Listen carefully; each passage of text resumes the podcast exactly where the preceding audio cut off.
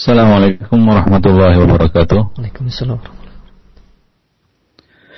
Innal hamdalillah nahmaduhu wa nasta'inuhu wa nastaghfiruh wa na'udzu billahi min shururi anfusina wa sayyiati a'malina may yahdihillahu fala mudilla lahu wa may yudlil fala hadiya lahu. Ashhadu an la ilaha illallah wahdahu la syarika lahu وأشهد أن محمدا عبده ورسوله يا أيها الذين آمنوا اتقوا الله حق تقاته ولا تموتن إلا وأنتم مسلمون أما بعد فإن أحسن الكلام كلام الله وخير الهدي هدي محمد صلى الله عليه وسلم وشر الأمور محدثاتها وكل محدثة بدعة وكل بدعة ضلالة وكل ضلالة في النار Para pendengar yang berbahagia Alhamdulillah pada pagi ini kita dapat bertemu kembali melalui saluran ini Insya Allah kita masih uh, dalam bahasan kitab ataupun uh, masalah Al-Kabair yaitu dosa-dosa besar dan insya Allah pada pagi ini kita akan meneruskan Al-Kabiratu As-Sadisatu wa Thalathun yaitu dosa besar yang ke-36. Dosa besar yang ke-36 ini adalah Adamut tanazzuh minal baul Tidak membersihkan diri dari air seni. Wahuwa syiarun nasara Dan ini merupakan tradisi dan kebiasaan orang-orang Nasrani. Allah Subhanahu wa taala telah memerintahkan kita untuk bersuci dan membersihkan diri kita, pakaian kita dari najis dan kotoran. Allah Subhanahu wa taala mengatakan wa thiyabaka fatahhir dan pakaianmu maka sucikanlah. Di dalam ibadah yang kita lakukan juga Allah Subhanahu wa taala mensyaratkan kita harus bersuci.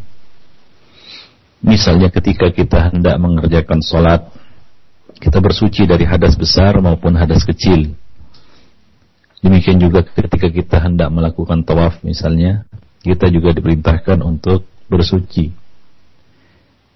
Karena muslim itu salah satu syiar mereka adalah bersih lahir dan batin tidak hanya batinnya saja yang bersih, tapi lahirnya juga bersih. Badannya dan juga pakaiannya. Ya, juga pakaiannya bersih dari uh, najis dan bersih dari segala kotoran. Dan Rasulullah Shallallahu alaihi wasallam juga telah mengatakan At-tuhuru syatrul iman Kesucian itu merupakan bagian dari iman merupakan bagian dari iman yang tidak bisa terpisahkan dari iman. Artinya, salah satu tanda orang-orang yang beriman adalah mereka selalu dalam keadaan suci, lahir maupun batin. Maka dari itu, ikhwanifiddin para pendengar yang berbahagia, tidak layak bagi seorang muslim untuk tampil di hadapan manusia, apalagi di tempat-tempat berkumpulnya kaum muslimin, dalam keadaan kotor, dan bau. Ya, maka dari itulah Rasulullah Shallallahu Alaihi Wasallam menyuruh orang-orang yang makan bawang putih dan bawang merah untuk tidak mendekati masjid-masjid kaum muslimin. Karena para malaikat terganggu dengan apa-apa yang membuat terganggu oh, manusia. Demikian pula Allah Subhanahu wa taala menyuruh kita untuk mandi ketika kita berhadas besar junub untuk membersihkan diri kita dari kotoran-kotoran dan Rasulullah Sallallahu Alaihi Wasallam menyuruh kita minimal mandi satu kali dalam sepekan yaitu mandi Jumat. Nah ini semua tujuannya adalah untuk membersihkan diri, untuk menyucikan diri ya dari segala kotoran. Jadi mukmin itu bukan batinnya saja yang suci, tapi lahirnya juga suci, badannya, tubuhnya suci, dan juga pakaiannya juga suci. Nah, salah satu di antara dosa besar adalah tidak bersuci dari air kencing atau air seni. Di dalam bab ini, kaum muslimin di antara dua sisi yang berlawanan. Orang-orang Nasrani mereka menggampangkan masalah ini. Mereka mengabaikan masalah ini hingga mereka siar mereka adalah tidak bersuci dari air kencing. Tidak bersuci dari air seni, yaitu mereka tidak istinja setelah buang air kecil. Dan orang-orang Yahudi yang berlebih-lebihan hingga apabila pakaian mereka terkena air seni, maka mereka akan mengguntingnya dan memotongnya. Ya, namun syariat Islam datang wasat pertengahan antara keduanya. Islam memerintahkan kita untuk membersihkan diri ya dari uh, dari air seni dan Islam telah mengajarkan kepada kita bagaimana cara untuk menghilangkan najis. Ya, bagaimana cara menghilangkan najis dengan air. Ya, di, eh, di dalam hal ini Islam mengatur ya mulai dari air seni anak kecil, laki-laki dan perempuan sampai air seni orang dewasa. Nah ini demikianlah Islam datang ya sesuai dengan fitrah manusia ya yang menyukai kebersihan, menyukai kesucian, ya menyukai sesuatu yang baik dan indah dipandang mata. Ikhwanifiddin para pendengar yang berbahagia, banyak sekali dalil-dalil yang menjelaskan kepada kita tentang larangan ya apa namanya perintah ya untuk bersuci ya dari ya, apa namanya dari air seni dan juga ancaman bagi orang-orang yang mengabaikan hal ini. Di antaranya adalah satu hadis yang diriwayatkan dari Abdullah bin Abbas radhiyallahu anhuma. Yang mengatakan ya pada suatu hari Rasulullah sallallahu alaihi wasallam marran Nabi sallallahu alaihi wasallam bi ini. Pada suatu hari Rasulullah sallallahu alaihi wasallam melewati dua kubur. Ya dalam riwayat lain dikatakan bahwa Rasulullah masuk ke salah satu kebun di kota Madinah kemudian beliau mendengar suara dua orang manusia yang sedang disiksa dalam kubur mereka jadi di situ ada dua kubur dan Rasulullah mendengar kedua penghuni kubur ini sedang disiksa oleh Allah Subhanahu wa taala yaitu adab kubur, siksa kubur. Dan ini merupakan dalil yang sareh dan jelas sekali bantahan terhadap kaum Mu'tazilah dan orang-orang yang mengikuti mereka yang mengingkari dan menafikan adanya siksa kubur. Dan tentunya di sini Allah Subhanahu wa taala memperdengarkan kepada nabinya. Ya, memperdengarkan kepada nabinya ya siksa yang dialami oleh kedua orang ini, ya sedang dijalani oleh kedua orang ini. Dan itu tidak bertentangan dengan ayat yang menafikan bahwasanya ya manusia bisa mendengar apa-apa yang ada terjadi di, di alam kubur. Karena ini adalah dengan kuasa Allah Subhanahu wa taala Allah Subhanahu wa taala memberikan kuasa kepada nabinya untuk mendengarkannya. Kemudian Rasulullah sallallahu alaihi wasallam berkata, Zahirnya di sini kisah ini Nabi tidak sendirian ya. Nabi tidak sendirian di situ atau di bersama beliau ada beberapa orang sahabat. Beliau berkata yu'adzab uh, yu'adzabani innahuma yu'adzabani sesungguhnya keduanya sedang disiksa ya. Wa ma fi kabir dan keduanya tidaklah disiksa karena perkara yang besar berat. Tsumma bala Nabi mengatakan, iya, sebenarnya keduanya adalah perkara yang besar. Jadi mereka menganggap keduanya menganggap ini adalah perkara kecil, ya. Mereka menganggap ini bukan perkara besar. Kemudian Nabi mengatakan bala ya innahu lakabir sesungguhnya keduanya adalah suatu perkara besar. Karena ahaduhuma Nabi menjelaskan ya sebab keduanya mendapatkan adab kubur. Karena ahaduhuma la yastatiru min baulihi. Adapun salah satu dari keduanya kata Nabi, dia tidak melindungi dirinya dari air kencing. Tidak melindungi dirinya dari air kencing. Di dalam riwayat lain dikatakan la yastanzihu minal baul. Dia tidak membersihkan dirinya dari air kencing. Ya, tidak membersihkan dirinya dari air seninya. Wa kana al-akhar yamshi bin namimah Adapun yang satu lagi, dia berjalan ke sana kemari menyebarkan namimah, yaitu adu domba, yaitu orang-orang yang suka e, menyebarkan berita-berita untuk merusak hubungan di antara dua orang. Itulah definisi e, namimah yang dijelaskan oleh Nabi SAW dalam hadis yang lain. Ya ara'aitum mal adhu, tahukah kalian apa itu adoh, yaitu namimah? Kemudian Nabi menjelaskan kepada mereka, naqlul hadis min bainin nas, yufsidu bainahum yaitu menukil berita-berita dari manusia ke manusia yang lainnya atau dari orang ke orang untuk merusak hubungan di antara mereka. Nah ini disebut namimah, adu domba. Ya, thumma da'a bi jaridah fakasaraha kasrat kasratain. Kemudian Rasulullah sallallahu alaihi wasallam meminta pelepah korma lalu beliau membelahnya dua bagian. Setelah itu beliau letakkan di atas kubur keduanya ya fawadha ala kulli qabrin minhuma kisratan faqila lahu ya Rasulullah lima fa'alta hadha ada yang bertanya wahai Rasulullah mengapa engkau berbuat seperti itu maka Rasulullah menjawab la'allahu ayukhaffifa anhuma malam malam taibasa Mudah-mudahan diringankan adab mereka berdua selama pelepah, pelepah kurma ini belum mengering. Nah, eh, syahid yang kita ambil dari eh, hadis ini adalah bahwa salah satu dari keduanya, ya penghuni kubur ini diadab, disiksa di dalam kuburnya, ya disebabkan dia la yastatiru min baulihi, ay la yastanzihu min baulihi. Dia tidak membersihkan dirinya, dia tidak menjaga dirinya dari air seninya. Nah, di sini ada dua makna. Yang pertama, dia tidak menjaganya dari cipratannya maka dari itu di dalam membuang hajat, membuang air, ya, buang air kecil, itu diperhatikan. Ya, hendaknya kita menjaga diri dari percikannya. Janganlah percikannya itu sampai mengenai tubuh kita ataupun pakaian kita, kemudian kita tidak membersihkannya.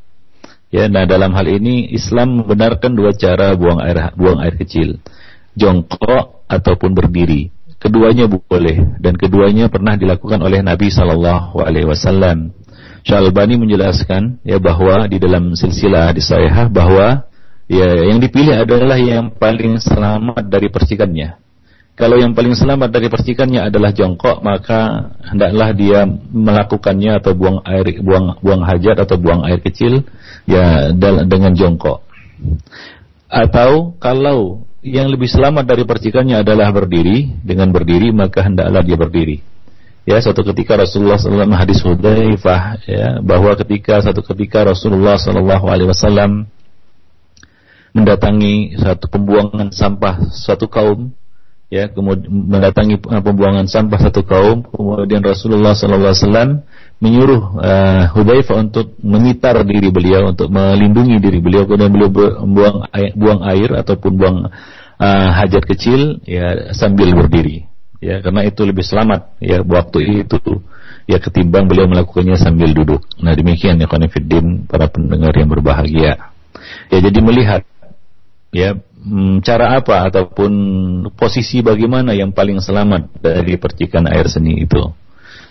Jadi kita harus menjaga diri kita dari percikan-percikannya, ya, ya karena percikan-percikan ini akan mengotori ya tubuh kita dan juga bisa mengotori pakaian kita bisa mengotori pakaian kita. Jadi lihat cara yang paling aman dari percikan itu.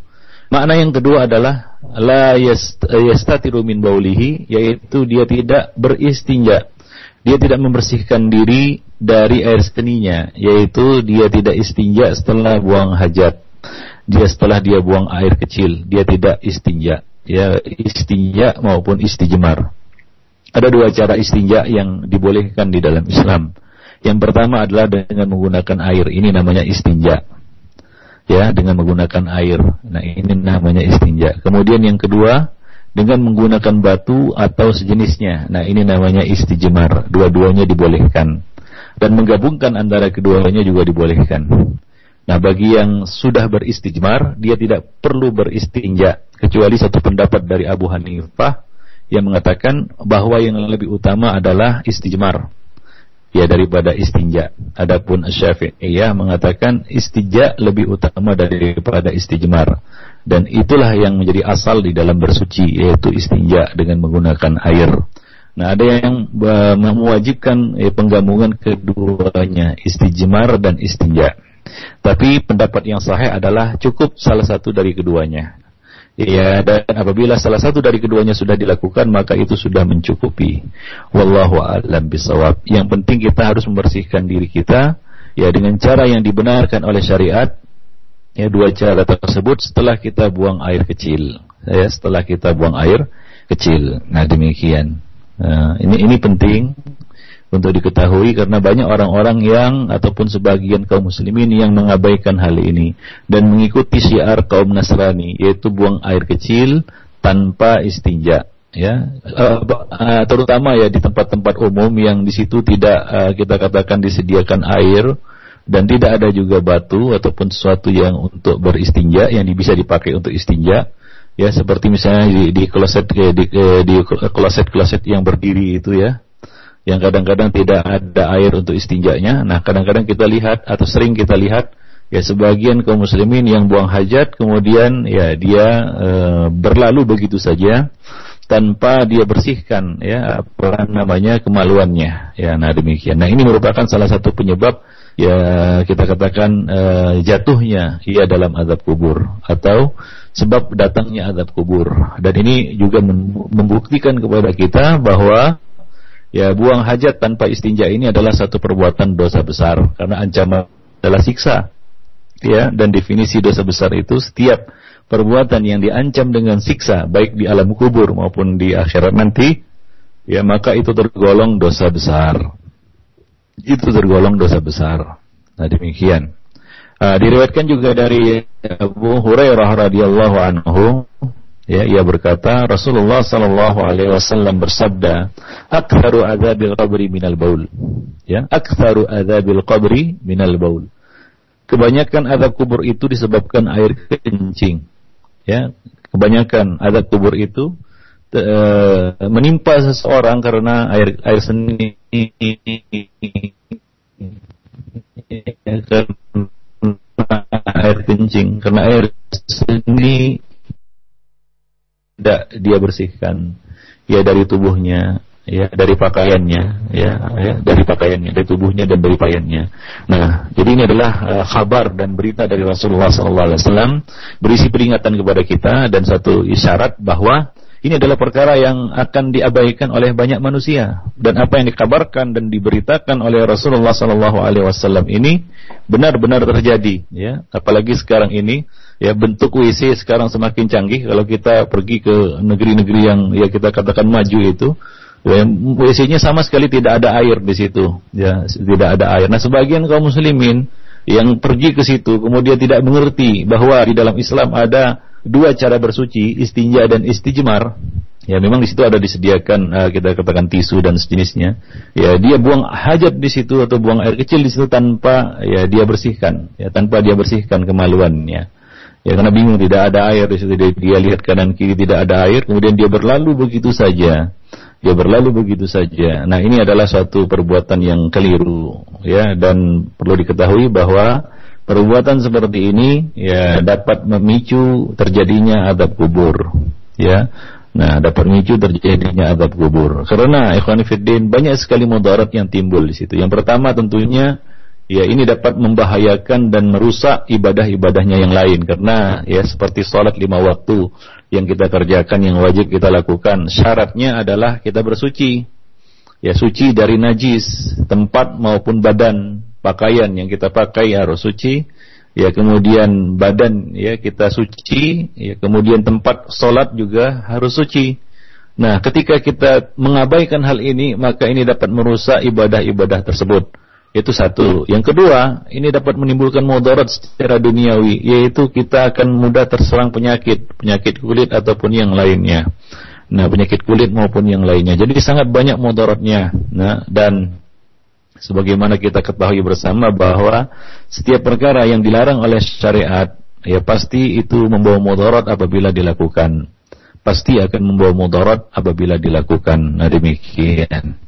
Maka Nabi mengingatkan kepada kita, aktsaru azabil qabri minal baul. Kebanyakan azab kubur itu berpangkal dari air seni, ya, air seni yang tidak dibersihkan. Ikhwanifiddin, para pendengar yang berbahagia. Jadi hendaknya kita perhatikan hal ini. Ya janganlah kita mengabaikannya seperti orang-orang Nasrani yang mengabaikan perkara ini dan jangan pula seperti orang-orang Yahudi yang berlebih-lebihan ya sehingga mengoyak dan menggunting pakaian mereka untuk membersihkannya dari air seni. Diriwayatkan dari Abdurrahman bin Hasanah, ia berkata, Rasulullah Shallallahu Alaihi Wasallam keluar menemui kami. Sedang di tangan beliau terdapat sebuah darakoh.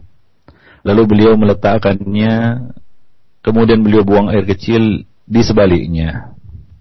Ya, kemudian beliau buang air kecil di sebaliknya. Darakoh itu adalah ya sejenis perisai yang terbuat dari kulit yang tidak terdapat padanya kayu ataupun ikatan itu darakoh. Kemudian beliau buang air kecil di di balik itu. Ya, sebagian orang berkata coba lihat kepadanya, yang bu, ia buang air kecil layaknya kaum wanita. Maka mendengar perkataan tersebut, beliau berkata, "Wahai hak, ma alimta ma asaba sahiba bani Israel. Kanu idza asabahum syai'un minal baul qaradu bil maqarid. Fanahahum fa'udhiba fi fi barrihi." Rasulullah sallallahu alaihi wasallam mengatakan, "Celakalah kalian Tahukah kalian musibah yang menimpa salah seorang laki-laki dari kalangan Bani Israel? Tahukah kalian musibah yang menimpa salah seorang laki-laki dari kalangan Bani Israel? Dahulu Bani Israel harus memotong dengan gunting bagian yang terkena cipratan air kencing. Lalu laki-laki itu melarang mereka melakukan hal tersebut, maka laki-laki itu pun diadab dalam kuburnya. Ya laki-laki pun diadab di dalam kuburnya. Nah disebabkan ya apa namanya dia tidak membersihkan dirinya dari air seni ikhwan fiddin. Wa jami'an. Taib. Jadi ya hadis-hadis tersebut menjelaskan kepada kita bahwa ini adalah satu perkara dosa besar yang harus kita hindari ya. Bahwa air kencing Bani Adam itu adalah najis. Ya, air seni Bani Adam adalah najis. Wajib kita menjauhi dan membersihkan diri darinya. Nah, kemudian tidak membersihkan diri dari air seni itu akan membuat pelakunya berhak mendapatkan adab kubur. Sementara Rasulullah Sallallahu Alaihi Wasallam telah menyuruh kita untuk berlindung diri dari adab kubur. Ya, Rasulullah SAW mengatakan Istaizu billahi min adabil qabr Berlindunglah kamu kepada Allah dari adab kubur Nah salah satu doa yang kita panjatkan sebelum kita meng meng mengakhiri salat adalah A'udzubika min adzabil qabr dan aku berlindung kepadamu ya Allah dari azab kubur. Ya kita bermohon kepada Allah berlindung kepada Allah agar dihindari atau dihindarkan dijauhkan dari azab kubur. Maka kita harus tahu sebab-sebab e, turunnya azab kubur. Ya salah satunya adalah ya ini ya e, tidak bersuci ya dari buang air kecil. Ikhwan fillah azanillahu wa iyyakum jami'an. Mengenai sabda Nabi Shallallahu Alaihi Wasallam tadi, ya, innahuma, ya, innahuma yu'adzabani wa ma yu'adzabani fi kabir. Keduanya sesungguhnya keduanya sedang diadab dan keduanya tidaklah disiksa karena perkara besar. Bala kata Nabi, innahuma lakabir. Bahkan sebenarnya keduanya adalah perkara yang besar. Nah, Al-Khattabi berkata di dalam kitab Ma'alimus Sunan, Ya, beliau mengatakan ya maknanya adalah keduanya tidaklah diadab karena perkara yang besar bagi keduanya. Ya. Maknanya adalah keduanya diadab tidaklah karena perkara yang sulit bagi mereka untuk dilakukan. Sekiranya mereka mau membersihkannya, yaitu membersihkan diri dari air kencing dan meninggalkan namimah. Ya, jadi maksudnya bukanlah kedua maksiat tersebut tidak termasuk ke dalam dosa besar, ya dalam pandangan agama atau dianggap sebagai suatu dosa yang ringan dan sepele. Ya, jadi Nabi mengatakan wa, uh, ma yu'adzabani fi kabir. Sebenarnya mereka diadab bukanlah karena perkara yang sulit untuk mereka lakukan. Ya, di dalam riwayat lain ya di apa namanya uh, ditambahkan in bala innahu lakabir. Bahkan keduanya memang merupakan perkara yang besar. Ya, yakni uh, membuang uh, tidak ber, beristinja dari buang air kecil dan juga namimah adalah perkara kabir, perkara yang besar termasuk dosa dosa besar ikhwani fiddin azanillahu wa iyyakum jami'an. Nah demikian. Ya, jadi ya itulah ya apa namanya dosa besar yang ke-36 yaitu tidak bersuci dari air seni, ya tidak bersuci dari air kencing. Demikian ikhwani fiddin azanillahu wa iyyakum jami'an. Nah dalam kesempatan yang berbahagia ini kita juga tidak lupa menjelaskan ya beberapa perkara yang perlu diperhatikan ketika apa namanya buang hajat. Ya Islam ini agama yang ya, kita katakan komplit. Ya agama yang merupakan nikmat bagi manusia. Ya Allah Subhanahu wa taala ya secara sempurna telah menjelaskan kepada manusia apa-apa saja yang mereka butuhkan ya di dunia. Ya dan perkara yang mendatangkan maslahat bagi mereka di dunia dan melarang mereka dari perkara perkara yang dapat mendatangkan mudarat bagi mereka di dunia maupun di akhirat. Nah, di dalam buang hajat ini ya kita juga harus memperhatikan beberapa adab-adabnya ya selain daripada ya kita katakan adab beristinja tadi ya. Nah, demikian. Nah, e, di antaranya adalah ini ya apa namanya perlu untuk kita sampaikan di sini karena begitulah Islam ya mengatur segala sesuatunya hingga al-qiraah ya hingga masalah buang hajat Ya, nah demikian sebagaimana yang di ya, apa namanya yang dikatakan ataupun disebutkan di dalam hadis-hadis Rasulullah sallallahu alaihi wasallam. Ya. Nah, salah satunya adalah menjauh dari pandangan orang banyak. Menjauh dari pandangan orang banyak atau menghilang dari pandangan orang yaitu tempat yang tertutup seperti WC atau tempat yang jauh dari pandangan manusia. Ya sebab Rasulullah SAW selalu pergi menjauh apabila hendak buang hajat. Nah, menjauh di sini maknanya hilang dari pandangan manusia, tidak nampak dan tidak terlihat oleh manusia. Maka dari itu Khonifuddin ya di sebagian masjid sangat kita sayangkan dibuat klosetnya itu seperti di bandara ya berjejer-jejer hingga ya buang kita buang air buang air kecil ya di samping kita eh, dapat terlihat dapat melihat satu sama lainnya.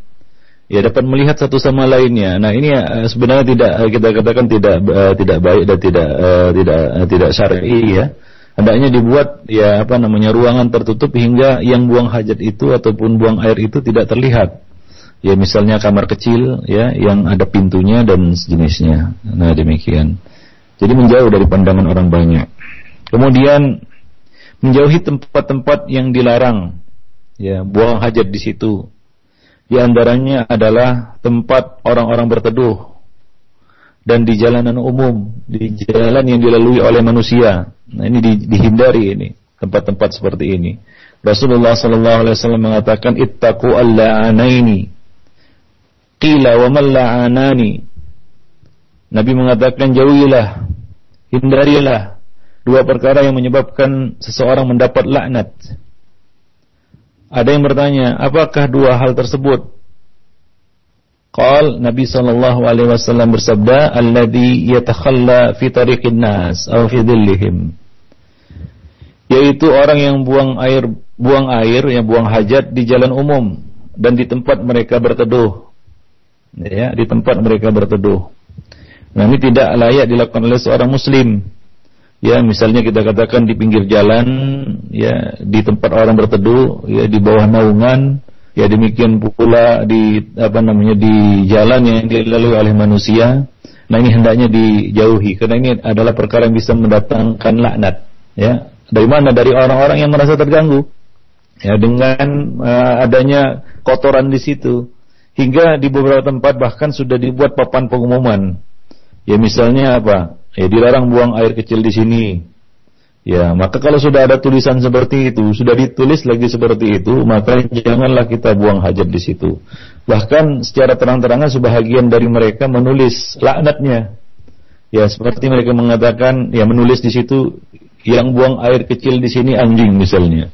Ya, nah demikian buang air kecil di sini monyet misalnya dituliskan di situ.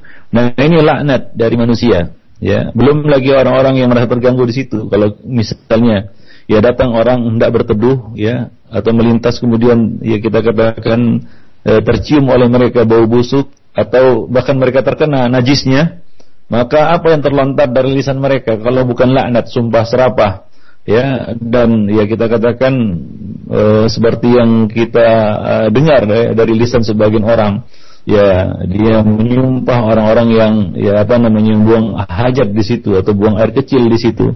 Nah ini adalah laknat dari manusia ya Pak yang akan sampai kepada Allah Subhanahu wa taala.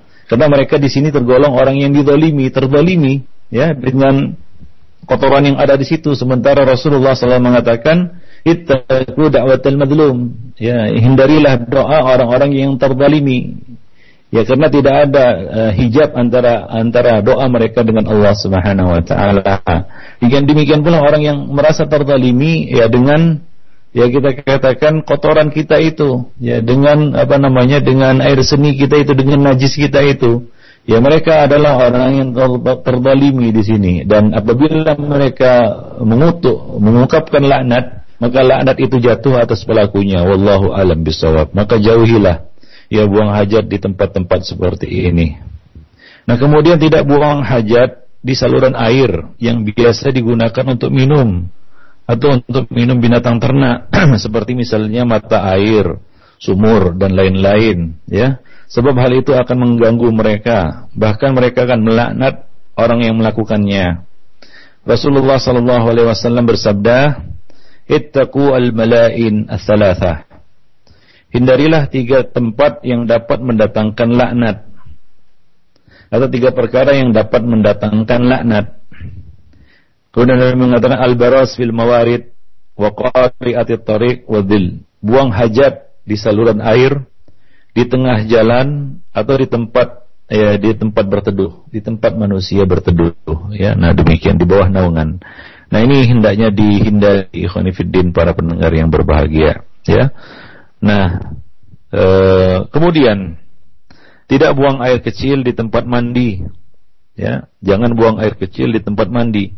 Nabi sallallahu alaihi wasallam mengatakan la yabulanna ahadukum fi mustahammihi thumma yaghtasilu fi Janganlah seseorang dari kamu buang air ya kemudian eh, di tempat mandinya kemudian kemudian ia mandi di situ ya karena ini akan menyebabkan ya dirinya terkena najis ya dirinya terkena najis. Dan ini termasuk salah satu tidak uh, kita katakan tidak menjaga diri dari apa? Dari air seni.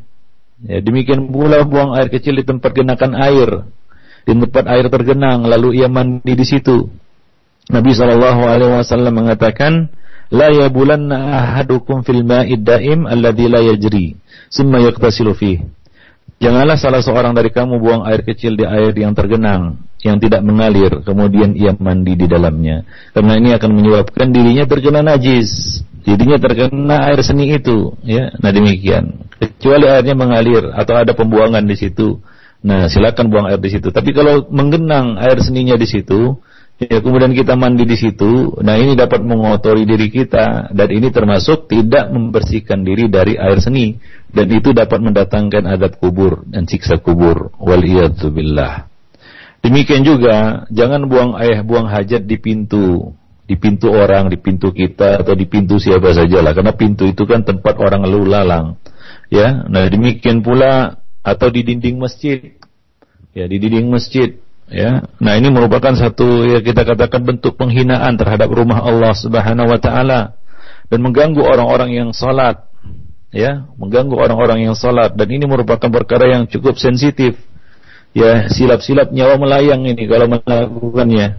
Nah demikian. Karena ini adalah rumah ibadah tempat yang sakral yang suci yang diagungkan maka hindarilah ya melakukannya ya di eh, tempat-tempat seperti ini ya.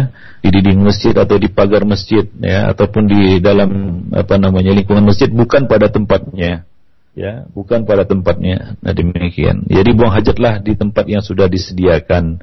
Nah jangan pula kita buang hajat waktu buang air kecil di tempat wudhu ya di beberapa masjid bahkan ditulis oleh nazirnya oleh apa, pihak BKM ini bukan tempat buang air kecil.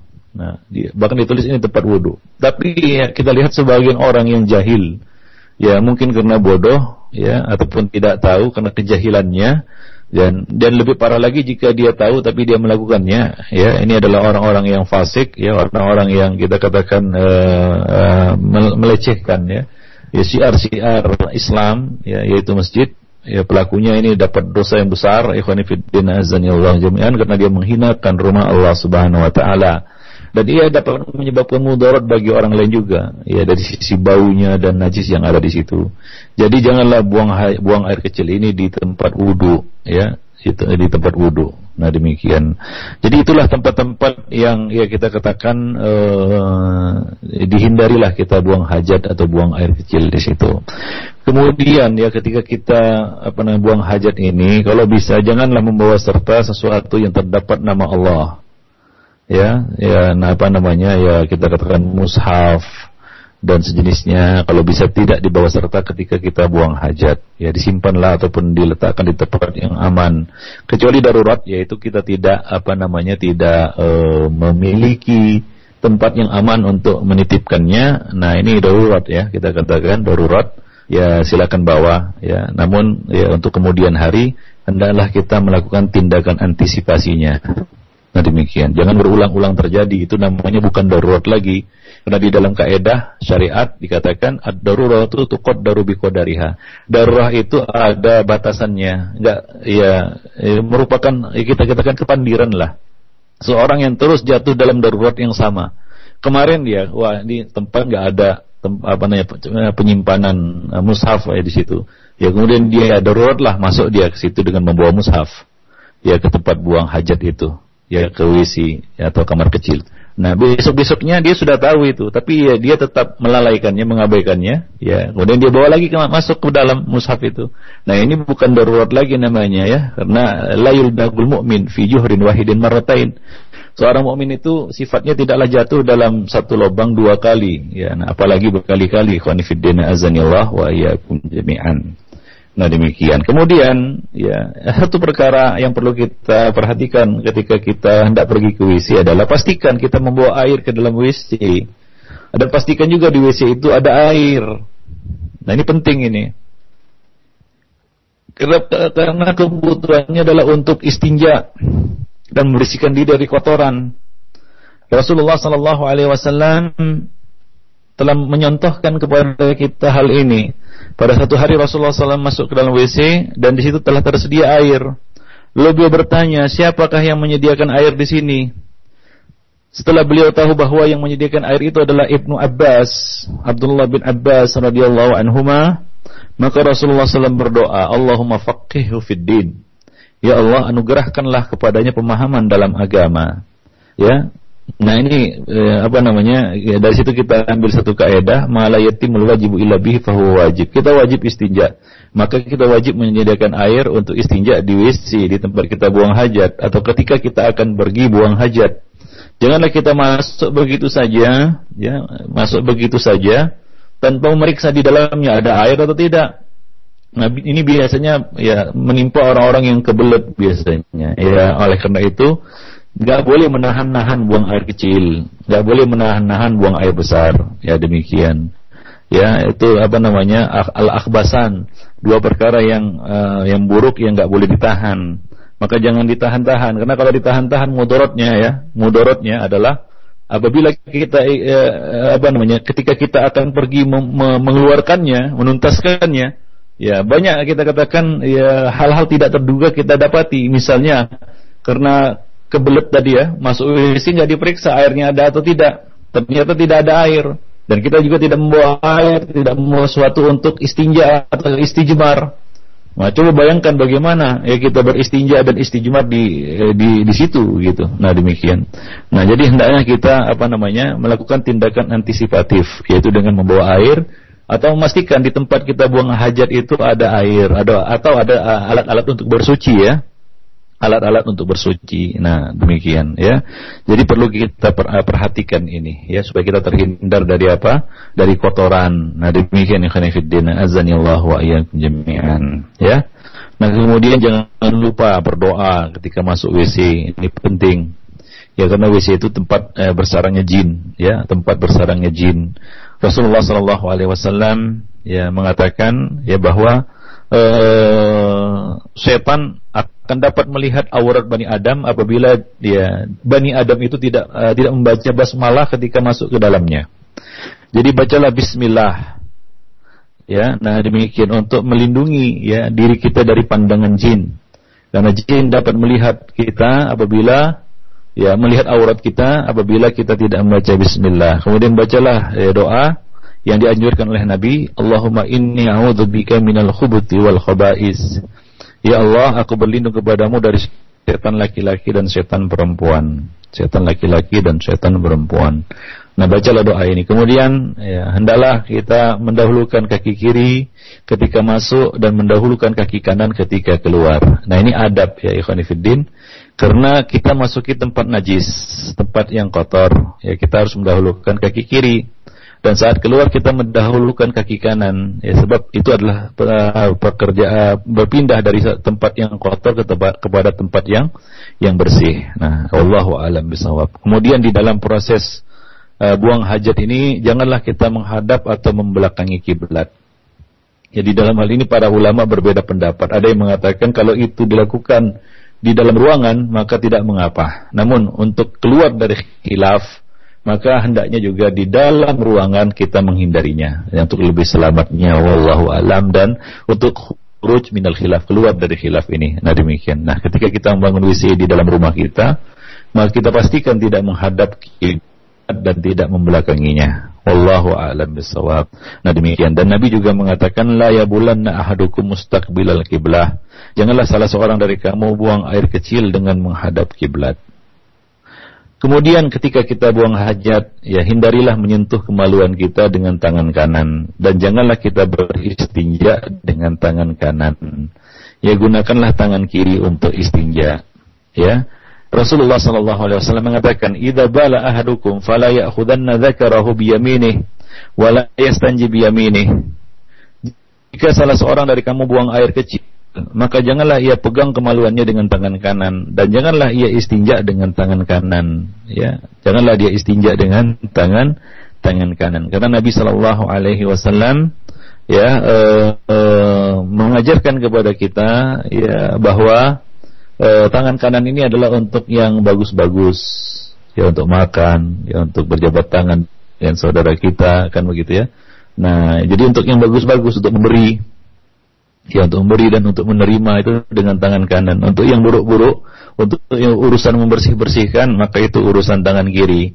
Maka jangan pegang ya kemaluan kita dengan tangan kanan dan jangan juga beristinja dengan tangan kanan. Nah demikian. Rasulullah sallallahu alaihi wasallam mengatakan, "Idza fala yastatib yaminih, liyastanji bi shimalih." Apabila salah seorang dari kamu istinja, janganlah ia lakukan dengan tangan kanan, namun hendaklah ia lakukan dengan tangan kiri. Nah demikian. Nah ketika orang-orang Yahudi berkata kepada Salman Al-Farisi, Nabi kalian mengajarkan kalian kepada uh, Nabi kalian telah mengajari kalian segala sesuatu hatta al-qiraah sampai adab duduk di WC. Kemudian uh, Salman mengatakan benar, beliau melarang kami buang hajat menghadap kiblat. Beliau melarang kami istinja dengan tangan kanan atau istijmar dengan menggunakan kurang dari tiga batu atau istijmar dengan menggunakan kotoran hewan atau dengan tulang. Coba lihat Salman menjelaskan adab-adab buang hajat. Di antaranya ya kita katakan ya, dilarang menghadap kiblat. Kemudian dilarang istinja dengan tangan kanan. Dilarang istijmar dengan menggunakan kurang dari tiga batu. Jadi minimal tiga batu. Ya, nah kemudian istijmar dengan menggunakan benda-benda najis seperti kotoran hewan atau dengan tulang, ya atau dengan tulang. Ya, karena tulang itu adalah ya sebagaimana dikatakan oleh Nabi sallallahu alaihi wasallam dalam sebuah hadis, la tastanju birruth wala bil bil idham fa innahu zadu ikhwanikum minal jin janganlah kamu istinja dengan menggunakan kotoran hewan atau dengan tulang karena kedua benda itu uh, karena benda itu merupakan makanan saudara kalian dari kalangan jin ya karena itu adalah ya apa namanya makanan bekal makanan uh, bagi saudara kalian dari kalangan jin itu makanan jin. Demikian juga dilarang ya beristijmar dengan menggunakan makanan. Karena ini sama saja kita menghinakan nikmat Allah Subhanahu wa taala. Jangan menggunakan makanan. Kalau bisa ya apa namanya kita katakan hal-hal yang ya layaklah untuk dijadikan sebagai ya kita katakan uh, benda atau alat untuk bersuci. Ya demikian pula ikhwani fiddin azanillah wa iyyakum jami'an. Ya janganlah kita menggunakan ya benda-benda yang dimuliakan seperti mushaf misalnya ya atau buku agama untuk istijmar. Bahkan itu dapat mengakibatkan kafir pelakunya. Ya jika dia mengetahuinya dan sengaja melakukannya ya tanpa ya merasa berat, merasa keberatan di dalam hatinya. Nah, demikian ikhwan fillah rahimani wa rahimakumullah jami'an. Nah, kemudian satu perkara lagi yang perlu diperhatikan untuk selamat dari uh, sisa-sisa uh, air seni adalah tuntaskanlah buang hajat. Ya, tuntaskanlah buang hajat. Ya, sebagian orang mengatakan supaya tuntas berdohem katanya. Ya, supaya tuntas ada yang mengatakan kalau supaya tuntas uh, agak batuk-batuk sedikit, batuk-batuk kecil katanya. Ada yang mengatakan kalau maka agak ditekan ya bagian bawah dari kemaluan dan sejenisnya. Ya, apa pun cara yang kita lakukan yang penting adalah hendaknya kita menuntaskan buang hajat kita. Sebab itulah maksud dan tujuan buang hajat namanya pun buang. Ya, dibuang semuanya. Ya, jangan di apa namanya separuh-separuh. Jangan tanggung-tanggung. Ya, demikian. Nah, karena apa? Karena itu dapat menyebabkan sak penyakit bagi tubuh kita dan juga ya seperti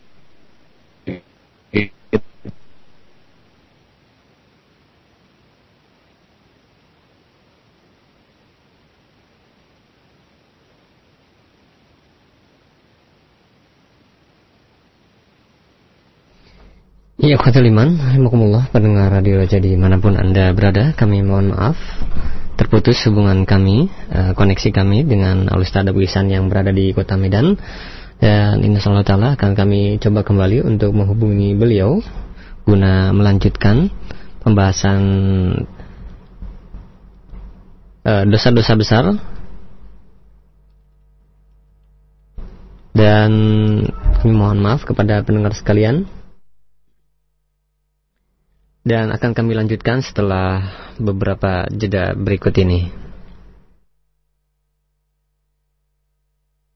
Al-Quran وبالحق أنزلناه وبالحق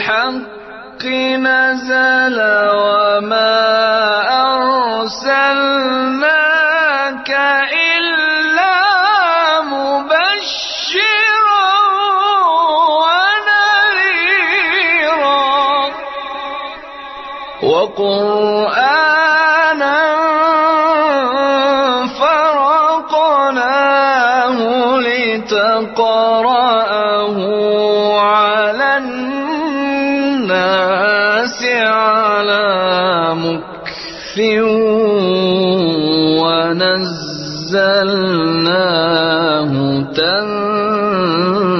تنزيلا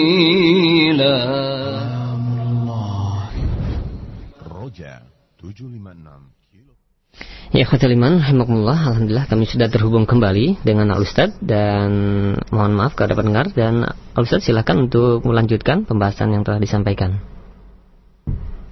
Ya, taib, uh, Alhamdulillah ya kita sudah terhubung kembali. Dan tadi yang terakhir kita katakan bahwa ketika kita buang hajat hendaklah kita menuntaskan ya karena ya itulah maksud dan tujuan kita untuk buang hajat. Jadi dituntaskan Ya, nah dalam hal ini ya ada yang menyebutkan bahwa untuk memudahkan ya buang hajat itu dianjurkan mengambil posisi duduk agak miring ke sebelah kiri dan menekan pinggul yang sebelah kiri tersebut. Nah, posisi seperti ini dapat membantu untuk mengeluarkan ya air seni kita. Nah demikian atau ya apa namanya ya boleh juga menekan sedikit kemaluan dengan tangan kiri untuk mengeluarkan sisa air seni yang mungkin masih ada ya masih tersisa. Nah demikian supaya uh, setelah itu tidak ada apa namanya yang menetes ya setelah buang air seni. Nah demikian.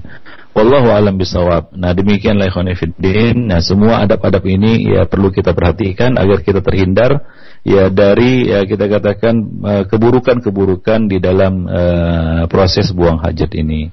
Nah demikian. Jadi sebagaimana yang dikatakan oleh uh, apa namanya oleh uh, Salman Al Farisi ketika orang-orang Yahudi mengatakan Nabi kalian telah mengajari kalian segala sesuatu hatta al sampai adab duduk di WC sampai adab uh, berada di WC maka Salman menjawab benar. Ya, Rasulullah melarang kami ini, ini dan ini. Nah, demikianlah ikhwan fiddin rahimani wa rahimakumullah jami'an. Jadi, ya al-kabiratu as-sadisatu wa thalathun dosa besar yang ke-36 yang kita bahas pada pagi ini adalah tidak bersuci, ya tidak membersihkan diri, tidak beristinja dari air seni. Ya. Tidak beristinja, tidak membersihkan diri dan tidak menjaga diri dari air seni. Nah, itu merupakan salah satu di antara uh, dosa besar. Nah, demikian. Wallahu alam bisawab. Nah itu saja mungkin yang dapat kita sampaikan pada kesempatan yang berbahagia ini. Ya lebih dan kurang saya mohon maaf. Aku lu khali hadza wa astaghfirullah li wa lakum muslimin innahu huwal ghafurur rahim. Sekarang jazal khairan barakallahu fiik pada Ustaz dan demikian ikhwatal iman rahimani wa rahimakumullah pendengar radio Roja di mana pun Anda berada. Pembahasan dari pembahasan Al-Kabair poin yang ke-36 yaitu tidak membersihkan diri dari air seni atau uh, hadas kecil yang telah disampaikan oleh Al-Ustaz Abu Ihsan Al-Maidani hafizahullah mudah-mudahan bermanfaat bagi kita semua. Dan selanjutnya kami mengundang kepada Anda pendengar sekalian yang ingin bertanya langsung Anda bisa menghubungi kami di line telepon di 0218236543 dan tentunya kami harapkan pertanyaan disesuaikan dengan bahasan kita di kesempatan pagi hari ini. Ya halo. Halo Ya, terputus. Mohon maaf kepada pendengar dan sambil menunggu ada beberapa pertanyaan di pesan singkat yang telah masuk. Yang pertama Ustaz ada pertanyaan dari Inaya di Bekasi. Ya Ustaz, bagaimana dengan perkara yang eh, terjadi pada saat sekarang di mana toilet-toilet umum yang berada di pusat-pusat perbelanjaan atau di mall hanya menyediakan tisu, tidak menyediakan air. Apakah hal tersebut sudah mencukupi Ustaz?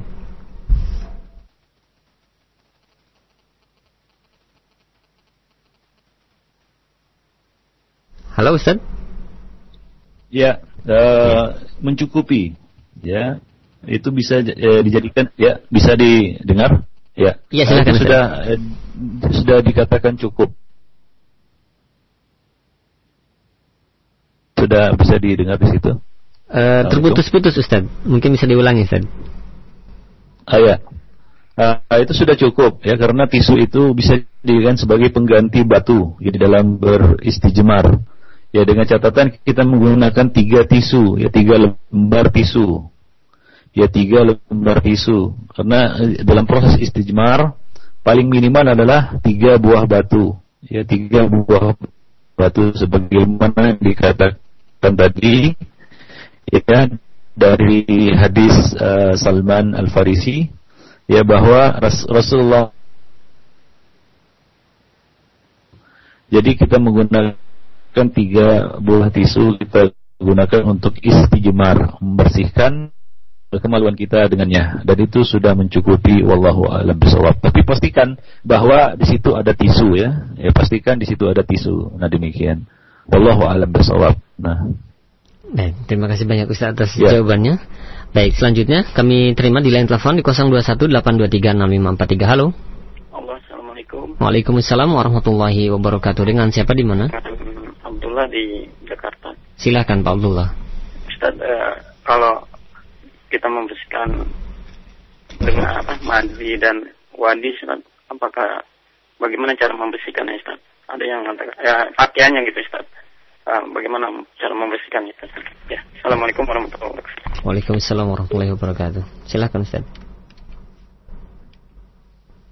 Adapun madi ya kita bersihkan Ya, adapun madi itu sama dengan air seni, dia adalah najis. Al-madi, ya madi adalah sesuatu yang keluar, lendir-lendir yang keluar, ya karena kita memikirkan uh, jima atau karena ya bisa jadi karena kita bekerja keras.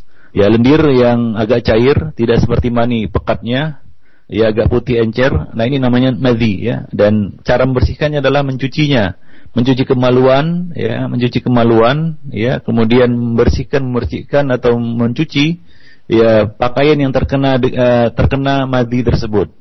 Nah pakaian yang terkena dengan terkena madi tersebut. Nah ini adalah najis. Madi adalah najis sama seperti air seni. Adapun mani ya mani menurut pendapat yang paling sahih dari kalangan ulama adalah dia tidak najis ya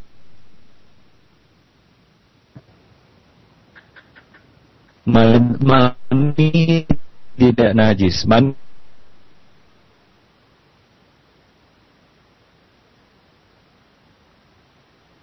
sejenisnya. Nah ini tidak uh, najis, tapi harus dibersihkan. Ya, ini termasuk kotoran yang dibersihkan ya. Nah demikian. Rasulullah SAW apabila mani itu dalam keadaan cair maka beliau mencucinya dengan air. Tapi apabila mengering, kering ya maka beliau mengeriknya ya dengan kayu ataupun dengan kuku. Ya, nah itu sudah cukup. Wallahu a'lam bisawab. Nah, dan bagi yang keluar mani, nah ini tidak cukup dengan mencuci kemaluan saja ya harus dengan proses mandi untuk menghilangkan atau mengangkat hadas besar yaitu janabah. Ya nah demikian. Allahu a'lam bisawab ya jadi uh, apa namanya? Nah, uh, kita katakan hadas yang yang yang mengenai kita karena mani ini tidak bisa terangkat kecuali dengan mandi.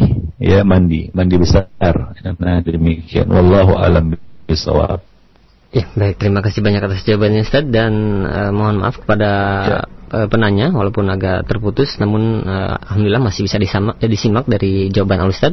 Dan selanjutnya kami beralih kembali di pesan singkat ada beberapa pertanyaan senada Ustaz dari penanya kita di antaranya dari Umu Ja'far di Kalimantan Timur dan uh, penanya yang lainnya yaitu Ustaz, bagaimana dengan orang yang sudah tua, yang sudah uh, sakit-sakitan? Ya, mereka tentunya tidak dapat uh, mensucikan diri dengan air, itu tidak bisa ke mana-mana. Artinya kencingnya di situ dan uh, apa uh, BAB-nya pun di tempat uh, tidur. Nah, ketika akan setiap uh, sholat, ya karena kesadarannya masih bagus, uh, dia hanya uh, langsung ber, bertayamum atau bagi orang yang memakai pempes uh, hanya mengganti pempesnya saja Ustaz. Apakah hal tersebut uh, dapat dikatakan uh, sah atau bagaimana Ustaz?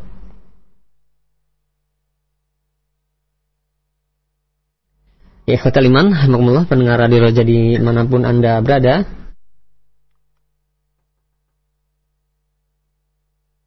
Uh, kami mohon maaf kembali. Terputus hubungan kami dengan atau koneksi kami dengan al yang berada di Medan. Dan insya Allah Taala akan kami usahakan untuk menghubungi beliau kembali guna uh, melanjutkan sesi tanya jawab ini.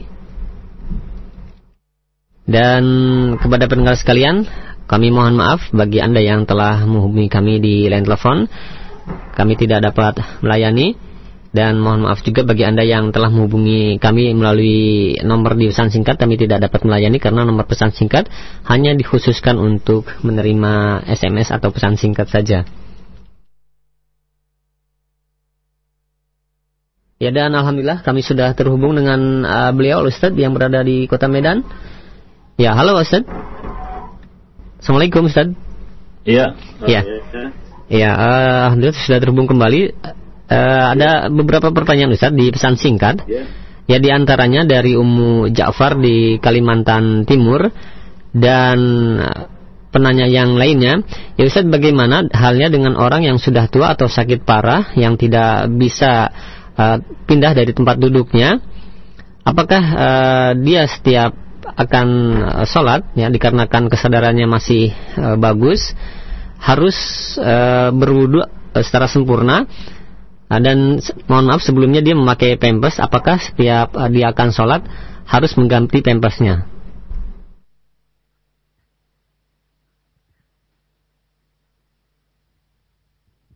Iya, uh, tentunya ya mengganti pampersnya. Ya, dan dia ya kalau tidak bisa istinja sendiri bisa diistinjakan juga ya nah demikian. Dibantu uh, untuk istinja. Di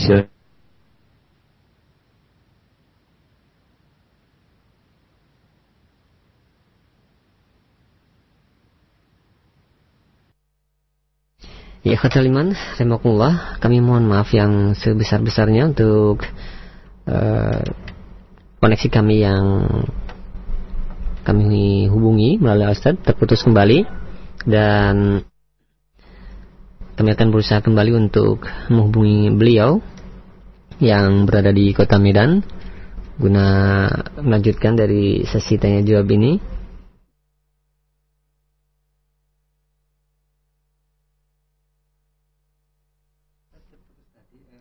Dan akan kami lanjutkan setelah jeda berikut ini. Al-Quran لو أنزلنا هذا القرآن على جبل لرأيته خاشعا متصدعا من خشية الله. وتلك الأمثال نضربها للناس لعلهم يتفكرون رجع 756 كيلو هرتز للذاكرين والذاكرات إذاعة القرآن الكريم Ikhwatul Iman, Alhamdulillah kami sudah terhubung kembali dengan Al Ustadz dan jawaban yang terakhir tadi mohon maaf terputus dan Al Ustadz, halo Assalamualaikum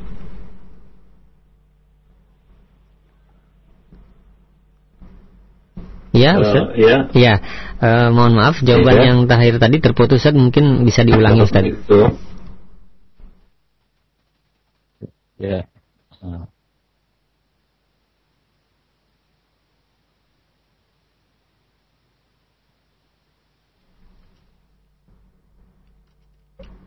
Iya. Ya Khoteliman, Alhamdulillah Rupanya ada sedikit gangguan dari koneksi hubungan kami dengan Alustad yang berada di kota Medan. Dan mohon maaf yang sebesar-besarnya kami ucapkan kembali dan kami akan berusaha kembali untuk menghubungi beliau setelah beberapa jeda berikut ini. Al-Quran ولقد يسرنا القرآن للذكر فهل من مدكر؟ فقرأوا ما تيسر من القرآن. وقال الرسول يا رب إن قوم اتخذوا هذا القرآن مهجورا. رجع. 756 كيلو هرتز للذاكرين والذاكرات. إذاعة القرآن الكريم.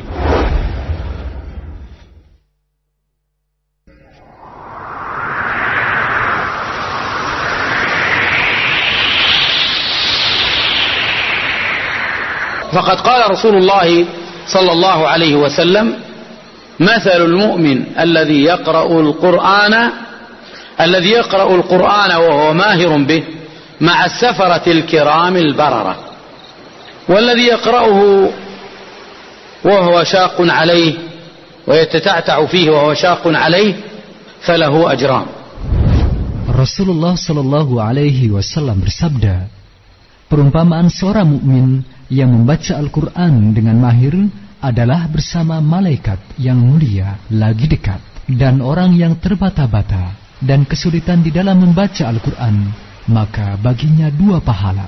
Roja 756 kHz للذاكرين والذاكرات إذاعة القرآن الكريم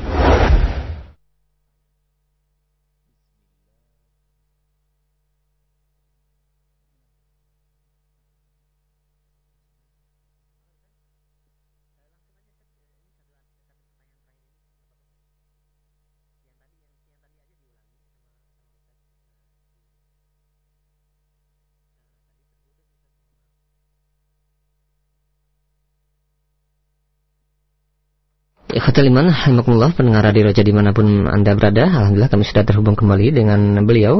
Dan uh, untuk melanjutkan jawaban yang telah terputus tadi. Ya, uh, kepada Ustadz kami persilakan untuk uh, menyampaikan kembali jawaban yang telah terputus tadi. Silakan Ustadz. Ya, uh, Alhamdulillah uh, Kita dapat uh, terhubung kembali dengan uh, Radio Roja uh, Alhamdulillah tadi ada yang bertanya tentang seorang yang sudah uzur mungkin ya kemudian ya, dia tidak dapat buang air sendiri. Ya dan uh, memakai pampers atau uh, sejenisnya. Maka kita katakan untuk sholat tetap dia harus memperhatikan syarat-syarat sholat ya. Dan dalam hal ini boleh dia dibantu untuk beristinja dan beruduk ya.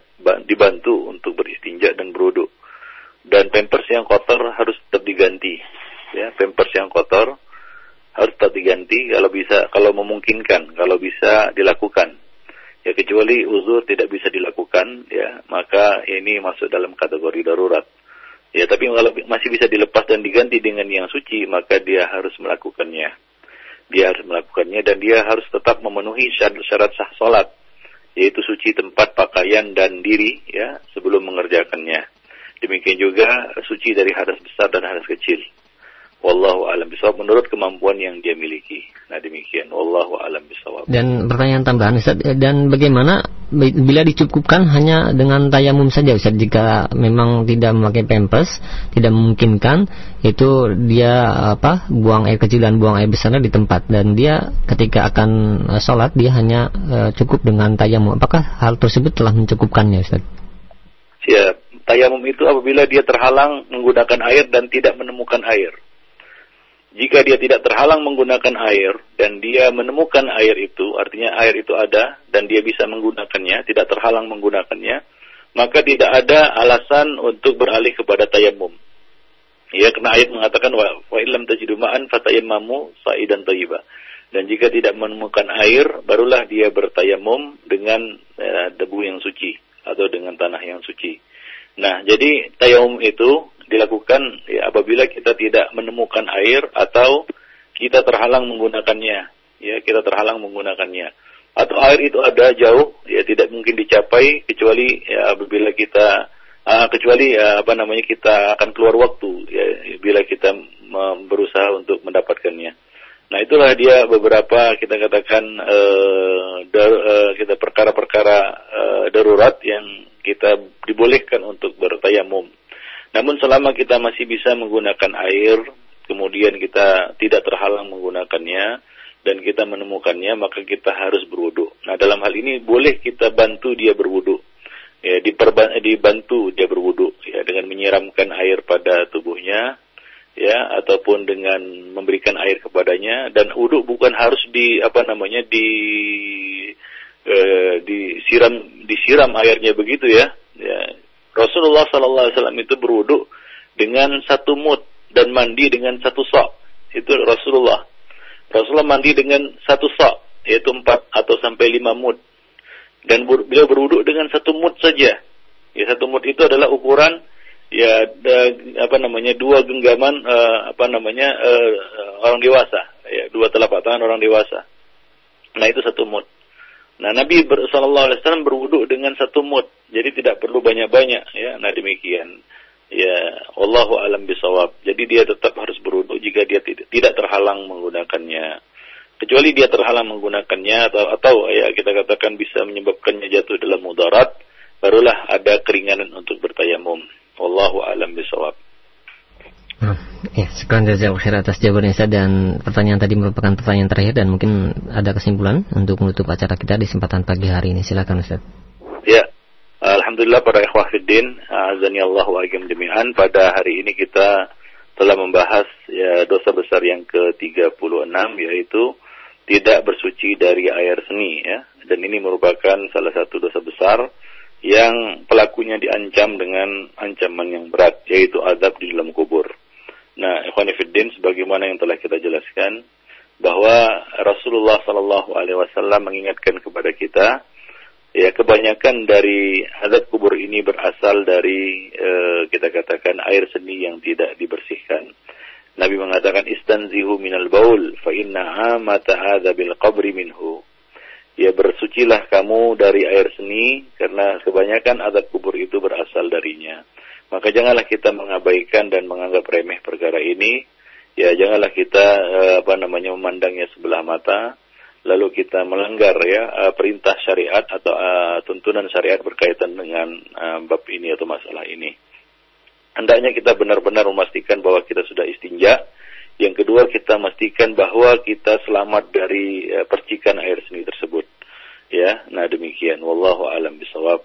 Nah itulah ya kajian kita pada hari ini mudah-mudahan ini bermanfaat bagi kita semua uh, dan mudah-mudahan Allah Subhanahu wa taala menjauhkan kita semua dari uh, adab kubur. Uh, wallahu a'lam bishawab. Aqulu qouli hadza wa astaghfirullah li wa lakum wa muslimin. Innahu huwal ghafurur rahim.